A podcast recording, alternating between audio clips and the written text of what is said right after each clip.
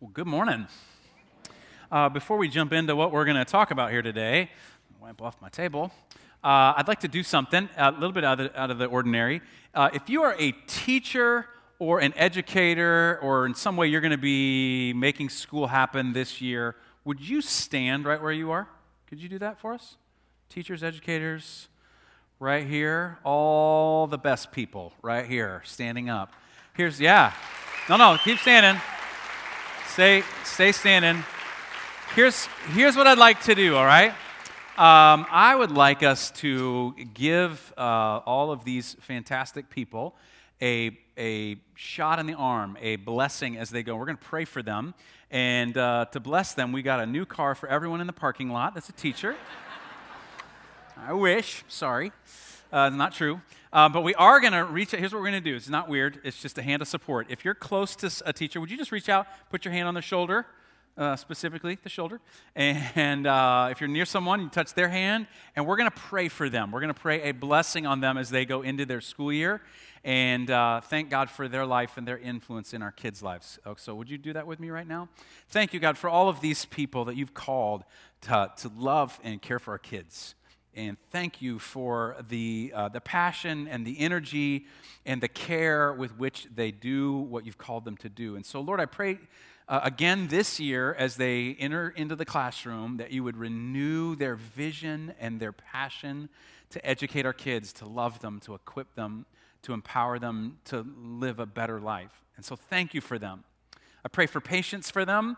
I pray for uh, long suffering for them, for love for them, for compassion for them, for all of the things they're going to encounter this year in their classroom. And we say thank you for them and we bless them in your name. And all God's people said, Amen. You can have a seat. Thank you so much. Let's, let's thank them out loud. Yep. I think that we should pay teachers what we pay professional athletes, and we should pay professional athletes what we pay teachers, right? Yep. So if you're in charge of that, if you could fix that, that'd be great.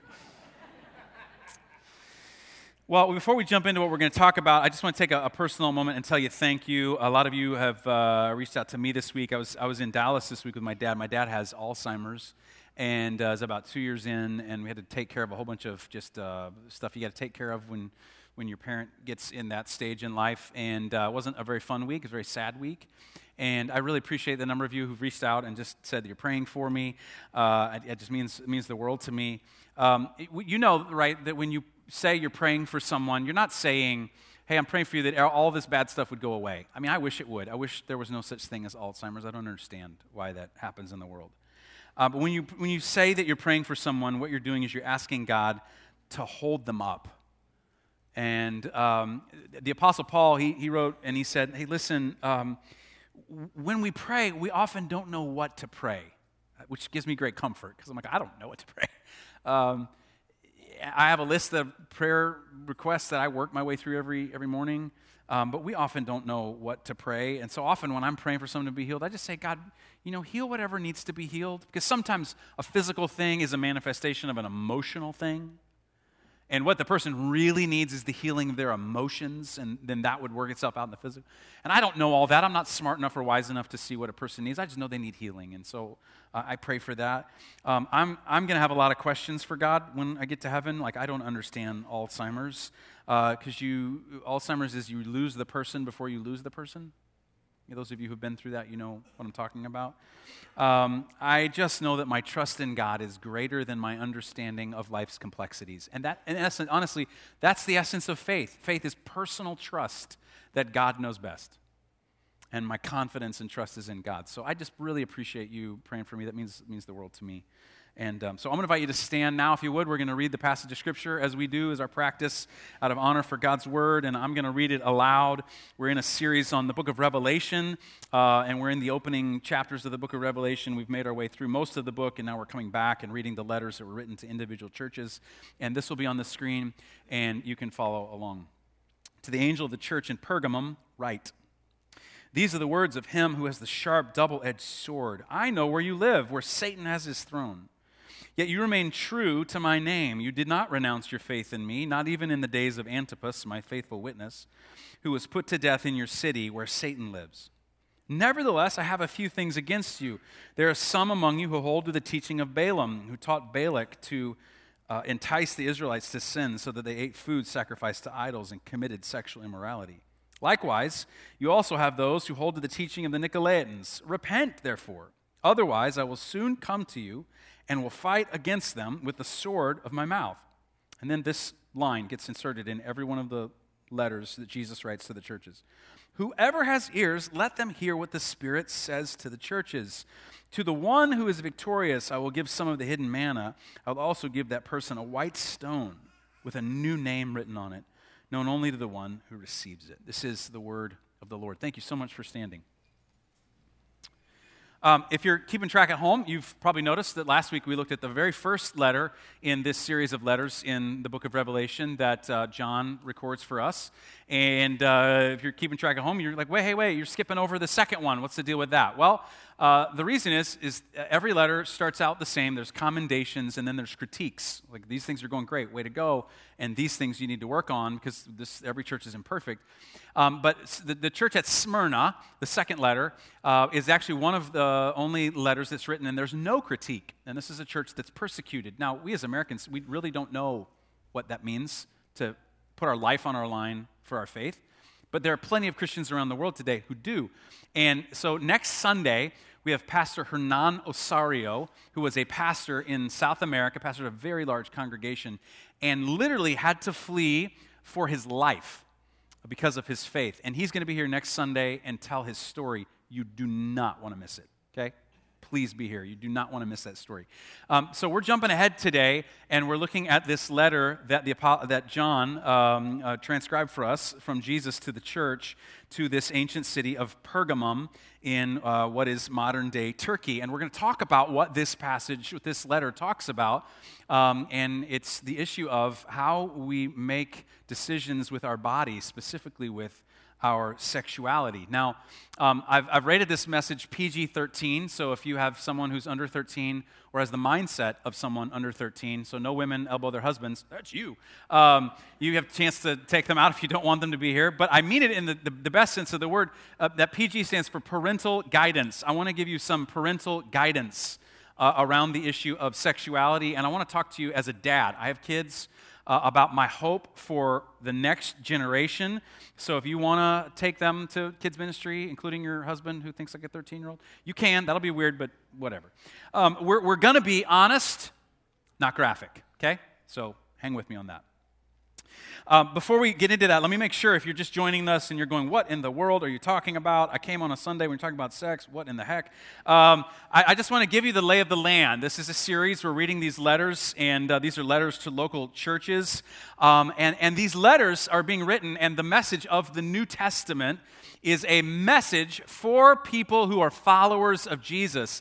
And specifically, and this is really important that you hear this, uh, the moral message of the New Testament is directed at Christians, not at non Christians.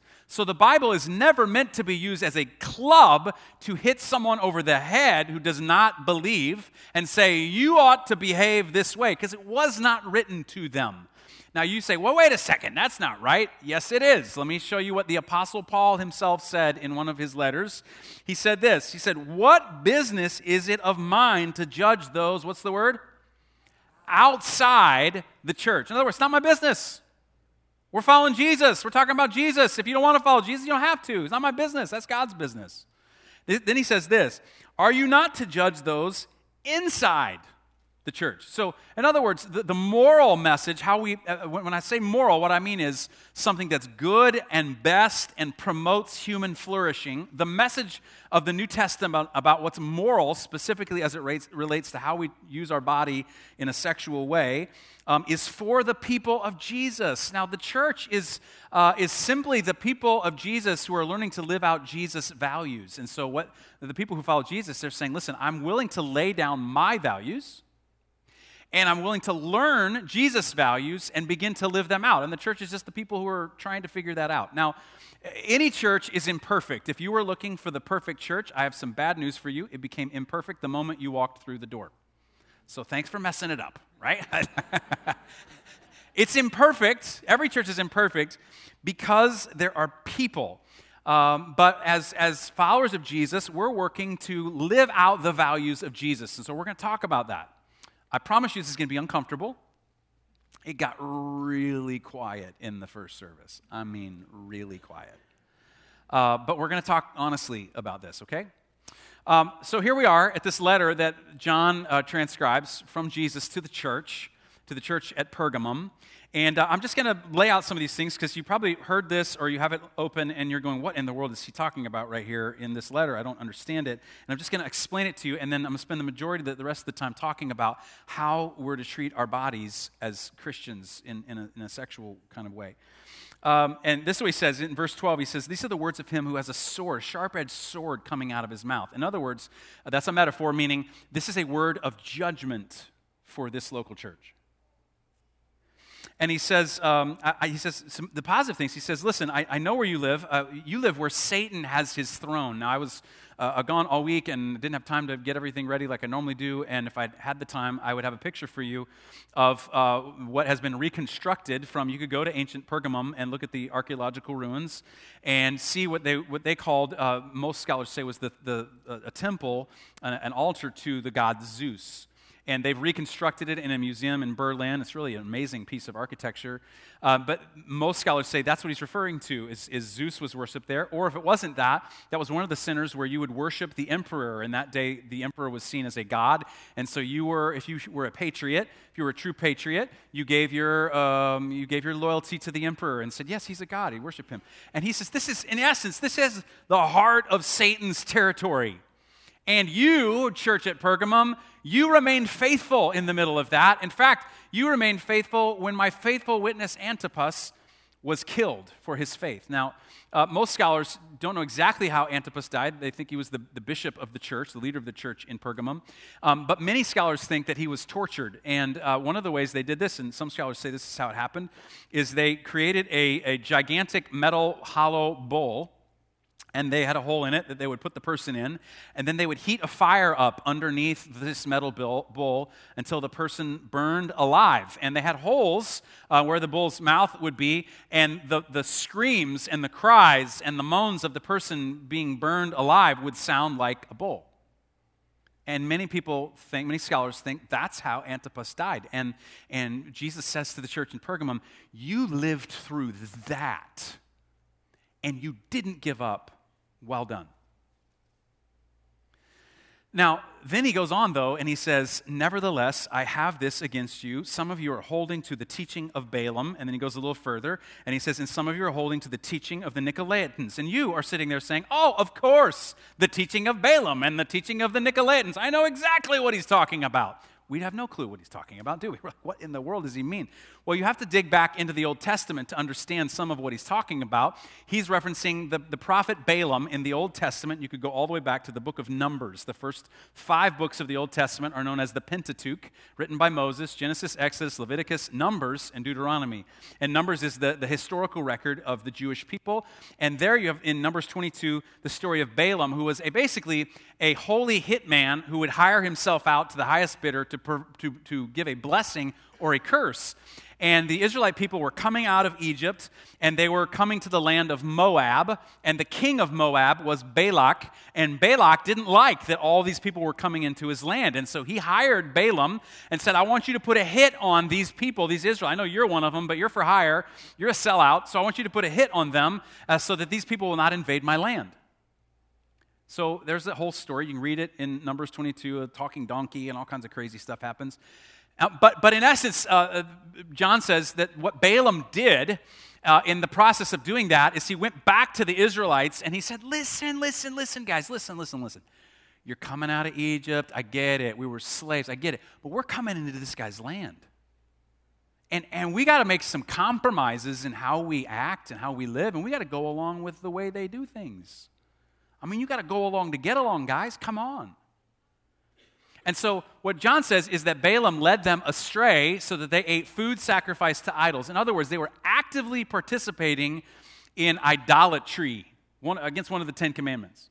And he says they were, he was actively teaching them to go and commit sexual immorality. In other words, it was a very free flowing uh, sexual environment in that day.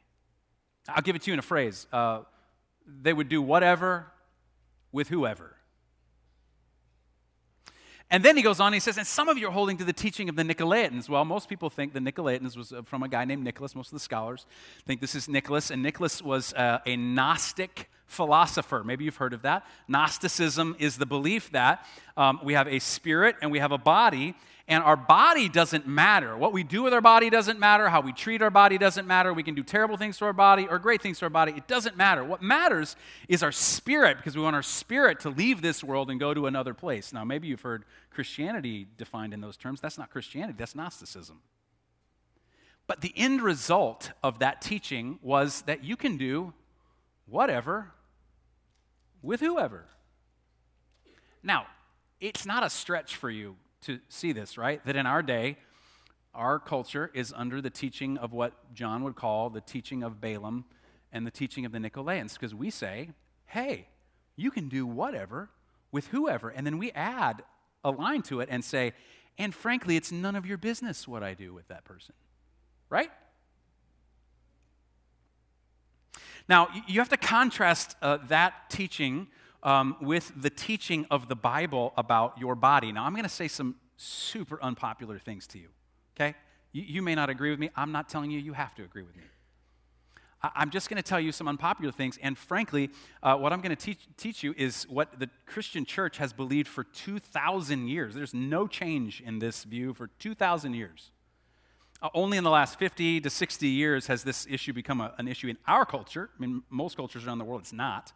Um, and, and the church has said, well, maybe we think this, and maybe we think that, and maybe we, maybe we need to change our position. It's, it's been the same for 2,000 years. So I'm not telling you anything new. I'm not making something up. I'm not coming up with something I just decided sounded good. I'm just going to tell you. It's unpopular, though. But you need to know first, because this forms the foundation for the Christian view of how we treat our bodies and how we act sexually, what's moral, what's best, what promotes human flourishing, is how you understand your body. Now, if you were to go all the way back to Genesis chapter 1 and the, the creation account when God creates everything, and if you go to day 6 and you were to read how God creates man and woman in his image, and he says, Here's the beasts of the field, and, and I want you to rule over them. And then he says, And be fruitful and multiply. Be fruitful and multiply is a biblical word for be sexually active. Okay? Does it, are, are we, are we adults now? Can we talk about that, right? Do you understand what I'm saying when I say that? Uh, and then he goes on, he says, Now, I give you all these plants and all these animals to eat. And, and, then, very important that you get this, okay? He says in the end of this day six, and God saw all that he had made, and it was very good. Say it with me very good. Okay? Now, if you know the creation story, all the other days when God creates something and there was light and there was dark, it says, and it was good. When your body was created, God says not that it was just good, that it was very good. God looks at your body and thinks that it is very good. God thinks you have a great body. That's what, that's what he's saying right here. Uh, then the psalmist picks up on this in Psalm 139, one of my favorite psalms, and he says, Listen, that you, you and I were knit together in our mother's womb. Any of you have a grandma or an aunt that knits and crochets? You know, and they take those needles and they make those intricate patterns, and like it's becoming a, a like a, a, cool hip thing for women to do again. I guess I don't. I guess men can do it. Sorry, am I being sexist? I don't. I don't know. Uh, but you know, they knit these intricate patterns together, and those needles fly, and they. He says that's the picture of how God knit you together, knit your body together in your mother's womb. And the psalmist says, and you were so you were fearfully and wonderfully made. When God thinks about your body, it's like it's fearfully and wonderfully made. Then the Apostle Paul picks up on this in the New Testament, in the letter he writes to the Christians in Corinth uh, that we have in the, in the New Testament. And, and he's talking to them about how they're to use their bodies sexually. And he says, and he's talking to them about some of them are visiting prostitutes. He's like, that's not what your body was made for because it was made good and fearfully and wonderfully made. And, and when you unite with someone like that, you're doing something that doesn't work and it's not good, it's not healthy. And, and he says this He says, You were bought with a price. The price, he's pointing out, is Jesus' body on the cross. Therefore, honor God with, what's the words? Your body. Say it again. Your body. He doesn't say honor God with your mind, he, though he means that. He doesn't say honor God with your thoughts. He doesn't say honor God with your hearts. He says honor God with your what? With your body, right? And then, even when Jesus is resurrected from the dead in a physical body, the Apostle Paul says, This is what's going to happen for us. He says, uh, Jesus will transform your lowly bodies so that you will be like his glorious body. From beginning to end in the scriptures, your body is a very, very good thing. And this, this you got to understand this because this forms the Christian view, the foundation for the Christian view of sexuality. Your body to God is not bad, it's good. So you're to treat it good. It's like uh, some of you know, um, some of you that work at the mill, you know, uh, a lot of guys that work in the mill, some women, I guess too, have what they call a mill car. And so they don't want to take uh, their $65,000 truck with, um, that they've put all kinds of toys on to the mill and let all the ash fall on it and ruin the paint job and rust it out. So they buy like a hoopty for a few hundred bucks or maybe a thousand bucks and they park it outside and they drive the mill car in because the mill car is a piece of junk and they don't mind that getting stuff on it and they drive back out and they take care of their truck that cost them $65,000 or $70,000 here, here's, here's, here's, what, here's the point of the Bible. Your body is not a mill car, it's a truck that you're supposed to take care of and like wax. I guess that means you get pedicures. I don't, know what that means, but you're supposed to take care of it, right? It's something that God thinks is good. And so he wants you to treat it really, really well. Um, so I want to I want to spend the rest of the time just explaining uh, to you the, the Bible's view of how we're to treat our bodies with regard to our sexuality. And, and I need to, before I tell you that, I need to give you a few caveats. Uh, just some things that you, you need to have in your brain. Um, this is the first one is I'm not trying to make you feel guilty for choices that you've already made. That is not the point here the, the point here is that we could talk about how we could instill a different set of values in the next generation and make their life better than ours. Um, I, am, I, am, I need you to know that Christianity isn't, this is the second thing, Christianity is not a message for perfect people that they then shout at imperfect people. Christianity is a message for broken people. Anybody else broken but me in here? Yeah, so this is for all of us. And then I need you to know, third caveat, caveat is that the, the message of the Bible from beginning to end is that sex is a gift, that, that uh, the Bible is very positive about sexuality. I think even today, I could get you to blush if I were to read aloud the Song of Solomon in the Old Testament. Now, don't Google that right now. Uh, go home and read it this afternoon. And when you read it and you say, is he talking about what I think he's talking about? He is talking about what you think he's talking about right there. Uh, it, it's, I mean, it's just, it's crazy. Uh, but the Bible is very, very clear that the, the sexuality is a gift, that it's beautiful. Th- think about it. I'm going to use very careful language here because you might have kids and you don't want them to hear certain words. But the act itself of how a human life is created, the joy and elation of that act says something to you about how God sees sexuality. Are you tracking with me?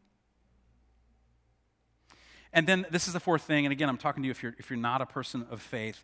I am not trying to tell you what you ought to do. I, I am talking to Christians, and I'm calling you to a higher standard. But I'm just asking you if you say, Well, I don't, I don't agree with this, and I don't like this, I'm just asking you to have an open mind and consider that, that a 2,000 year long understanding of human sexuality might have something to offer us today. Because I think we can agree that we're kind of messed up on sexuality in our culture today. We're very confused about what works and what doesn't, and what's good and what doesn't. I'll give you an example from our laws. On the one hand, we say that what an adult person does in a sexual way with a child's body is morally and legally wrong, rightfully so detestable, horrific. painful. At the same time, we are no different than those Christians in Pergamum who got the idea that you could do whatever with whoever and it's none of your business. If you apply that ethic all the way across the board, then who's to say that it's bad for an adult to do something with a child? Who are you to say? Unless you have a reason for saying that. We're, we're, we're incredibly confused about that. And then by the same token, you might say, well, you know what? The Bible is, uh, you're, you're trying to tell me that the Bible has one ethic for, uh, you know, how sexuality is to be expressed. And I've read the Old Testament, and there's polygamy in the Old Testament. See, that says that the Bible says that polygamy is okay. No, that is a misunderstanding of how to apply the text. I'm telling you this from decades myself of studying the Bible. I have two degrees in studying uh, the scriptures and, and, correctly interpreting them. Um, the Bible is a story and not a cookbook okay? If it was a cookbook, then you'd go, well, polygamy's in there. That's a bad ingredient. And if, if it's a cookbook, well, God put polygamy in there, so we're going to include that ingredient. No, no, no. It's a story. And the story includes the good and the bad. And so when you read about that in the book of Genesis, you're also meant to read the subtext. And the subtext of the story of polygamy in the Old that specifically in the Old Testament is that every time there is polygamy, there is horrific things that happen in human relationships. Jealousy, bitterness, hatred, murder. It's just ugly. You're supposed to read that. Um, so if you want to, uh, you want to debate with me after the service, come down. We will throw the gloves off. We will go at it. Right? Okay. So um, I, I, need you to understand um, all of all of those things. I'm, I'm really giving this message for the next generation. This is this is for them. This is for them. I'm, I'm kind of shocked at the number of even Christian parents who their, um, their advice to their children amounts to really not a lot more than hey, just be careful. Huh? I, I, think I understand why some parents say that they don't want to be hypocrites because that they didn't make the right decisions, and so they, they're or they're scared to talk about the decisions that they made, and so they just want to put that out there and not deal with the issue. I, I, under, I can understand that. I can appreciate the desire to not be hypocritical, but I want to give you a different way to think about that because if your child um, were to reach up and to touch the stove and burn themselves, you wouldn't say to them, "Hey, when you're in the kitchen, just be careful." What do you mean, mom? I, I mean, when you go in there, there's just, you know, just be careful. You would say, now there are some sharp knives. If you pick them up and touch them, they will slice you. There's a hot thing called a stove that will burn and scald your skin. The reason I know is because I did it. Let me tell you about that. So some of us as Christian parents have to swallow a humility pill and say, okay, I didn't make the right choices, but I want to provide for my kids a better way. And so I'm going to be honest, as, as appropriate for their age, about the decisions that I made and how I hope for them something better because the, the, the, Bible's picture moves from uh, about sexuality and how it's expressed. It moves from um, whatever uh, with whoever to it's wonderful with one. Because, and I'll just be plain with you, again, very unpopular. The Bible's picture of sexual expression is a man and a woman in a covenant marriage relationship that is a lifetime long relationship. And so it's from whatever with whoever to it's wonderful with one. And you need to understand something.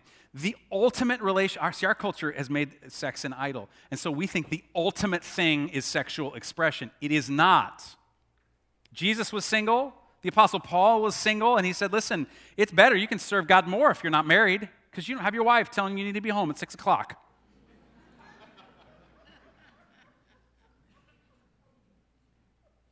the ultimate relationship is unbarriered, intimate relationship with God, not sexual expression. See, we made it an idol. So if I don't express my sexuality, something's wrong with me. No!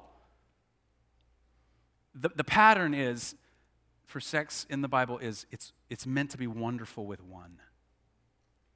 And if you were to adopt that, it would save you from some things and it would put some things into you. And I want to just spend the rest of the time telling you those lists, okay? So, what are the things that, if you adopt the Bible's ethic about sexuality, sexual expression, what are the things that it saves you from? Here's the first thing saves you from comparison and insecurity. So, you never, if this is the choice you make and you say, I'm going to keep myself for my spouse till I marry them, then you never have to wonder if they liked someone more than you. And you can marry, if you marry someone who saves themselves and, then, and they save themselves and you save yourself, guess what? You get to do all your learning together. And it's beautiful. Uh, you might say, well, but no, I mean, wait, wait, wait, wait, wait, wait. I mean, you got to try out the merchandise, man. I mean, you got to know if this works, if everything works together. Listen, listen. God is a beautiful designer. It all fits.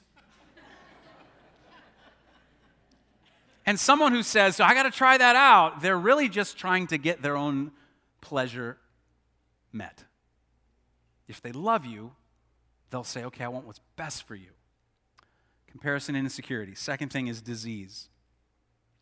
If, if there is an act that you did that could, by things you uh, do, could kill you with a disease you get, deform you, and or make you sterile, don't you think that might be nature's way of saying, hang on here, danger, Will Robinson, be careful, right? And if you choose and they choose, guess what? You never have to worry about, ever, a disease that will kill you, deform you, or make you sterile. Uh, third thing is jealousy. I, I, want, I want to tell you about about the most sexual part of yourself, the most intimate and the most important sexual part of yourself. Do you know what it is? Your mind.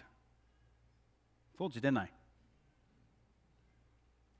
There is nothing that you can wear that protects your memories, your feelings, and your thoughts. Nothing. There is no protection against those things. And you bring those things into a sexual relationship. And you can't wear a prophylactic that prevents something from. So I, I just think our, our talk about safe sex is ridiculous because there is no such thing. There's, we, it's not just body parts. You're bringing all of you into that connection. And when you bring all of you into that connection, you can't protect, you can protect the body part, but you can't connect the real part of you. You can have, there can be such a thing as safe sandwich eating right? You can get a sandwich, you can open it up, make sure there's no spider. Like, what are you talking about? In the seventh grade, I sat down at lunch at school, I opened up the sandwich to put on the mayonnaise, and a spider walked off. Just be careful when you eat sandwiches, right? You can open the bread and go, there's no nails. Oh, it's safe sandwich eating. You can do, you can eat safe sandwiches, right? There is no such thing as safe sex. Because you can't protect your emotions. Can't wear something that's going to keep that from happening. Fourth thing is a financial struggle. Now, listen, this is, this is tough, okay? I'm just telling you the statistics. You can look this up for yourself. If you want to guarantee that you will live below the poverty line, the way that you do it, according to statisticians, is you get pregnant while you are in high school, don't get married, don't finish school, and raise that child by yourself. You are almost guaranteed to live at the poverty level. Now, listen, I'm not telling you that's a sentence if that's your story. I know that's the story of a lot of people in here, and I know some stories of people who made it past. I'm saying you can. I'm just telling you the stats. Um, fourth thing is this is hypocrisy. Now listen, let me just talk to guys because I'm a guy. And I don't always like to be a woman, so I just what what we want as guys is um, we want to date the girl who will do whatever with whoever, and then we want to go marry the virgin queen who saved herself for us. That is total and complete hypocrisy and a complete and total double standard. And if you say, well, I'm going to choose a different ethic and I'm not going to go that way, you go from being a double standard to being the gold standard. So those are some things that that ethic saves you from, the Bible's ethic. Now, what do you get in, when, you, when you choose this? What are the positive things you get? Well, um, some things it saves you for, trust, right? If, if you choose and your partner chooses and we're going to be celibate until we get married, guess what happens? You say to yourself, you know what? They were faithful to me before, they'll be faithful to me after. Guess what happens to your trust?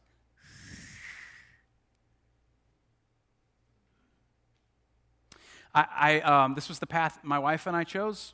And uh, I, am telling you, you can ask my wife. Neither of us had, we, not that we've had a perfect marriage, but n- neither of us have ever had a moment where we have doubted the faithfulness of our partner. Not once. Why? Because we chose this path. Second thing, peace. Uh, you know how if you went to your house and you found out that your house was haunted, um, you would have a hard time sleeping tonight, probably, because the ghosts of the past would be in the present moment. And when you have the ghosts of the past always there, it is very hard for you to come to a place of peace because the ghosts tend to appear. And when you've chosen the path that is laid out in the scriptures, that is moral and good and it creates human flourishing, you know, one of the beautiful things that comes along with that is a beautiful sense of peace. Uh, third thing is the next generation, because you're passing on trust and peace to the next generation.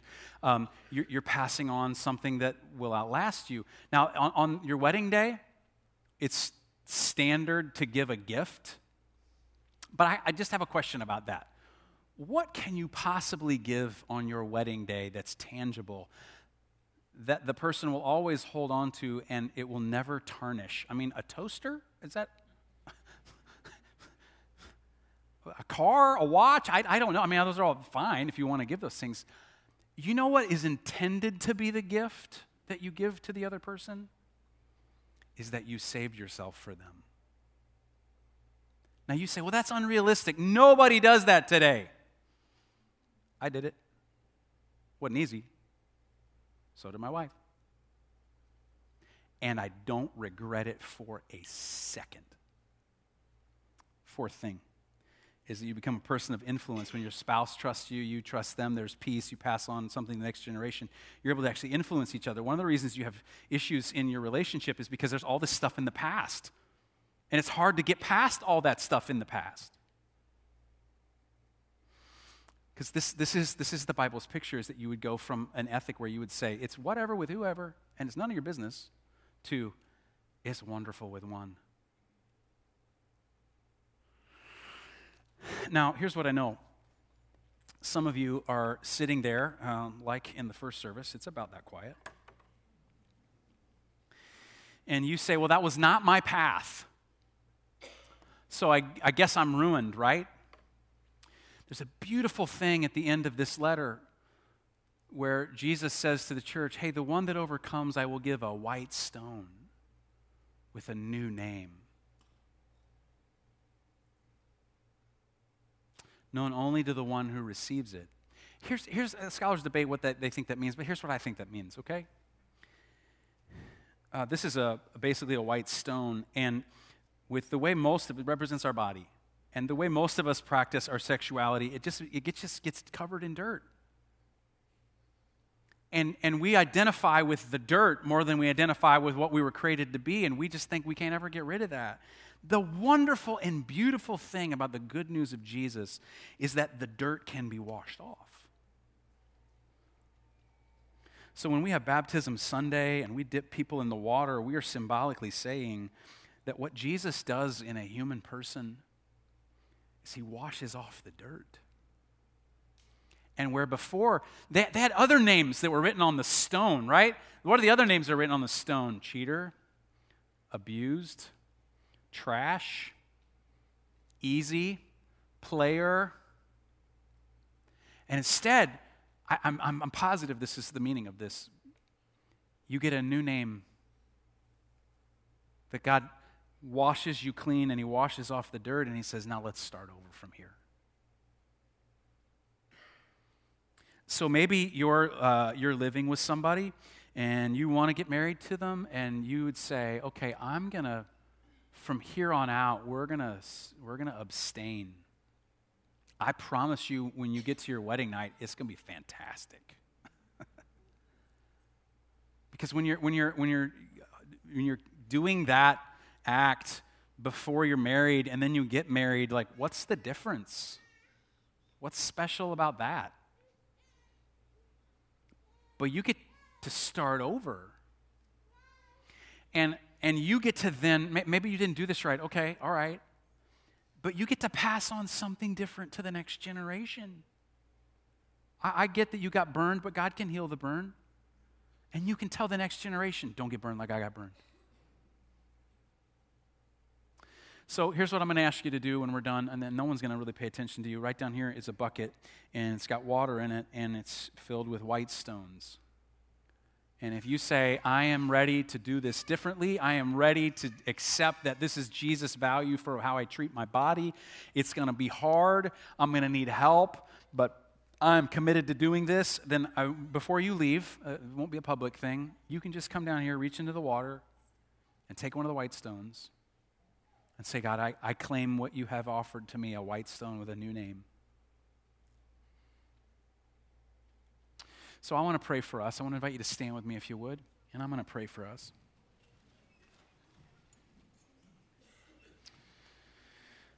Father, thank you that you love us, that you're never overwhelmed by how broken we are, that you see the decisions that we've made and uh, God, we, we hear something like this today, and uh, many of us could walk out of here kicking ourselves and saying, Why didn't I? How come I'm so. Thank you for your grace. Thank you for your forgiveness. Thank you that you can redeem somebody's past and start them over. Thank you that, that we can invest in the next generation and give them a different path to walk down. Thank you that we get to be a part of that and that you don't throw anybody away. You wash them, you clean them. You erase the old name and you write a new name. And so, God, we need to hear that new name, that new name that we're the beloved, that we're the son you've always wanted, that we're the daughter you've always wanted. We, we want to know, we want to hear that. We need to hear that in our hearts because this can be so overwhelming and so full of shame. And our culture has taught us that it's just body parts and we know better. We know in our hearts that our emotions and our feelings and our whole person is wrapped up in this. And so, God, we want to go your direction. As hard as it is in the middle of a culture uh, that is full of the teaching of Balaam and the Nicolaitans, we want to go a different direction. And so we're going to need to help each other. And so give us the courage to help each other and be accountable to each other. So I ask for this in your name. And all God's people said, Amen. We always send you with a blessing, and if you'd like to receive it, hold your hands out, and uh, we'll give you this blessing.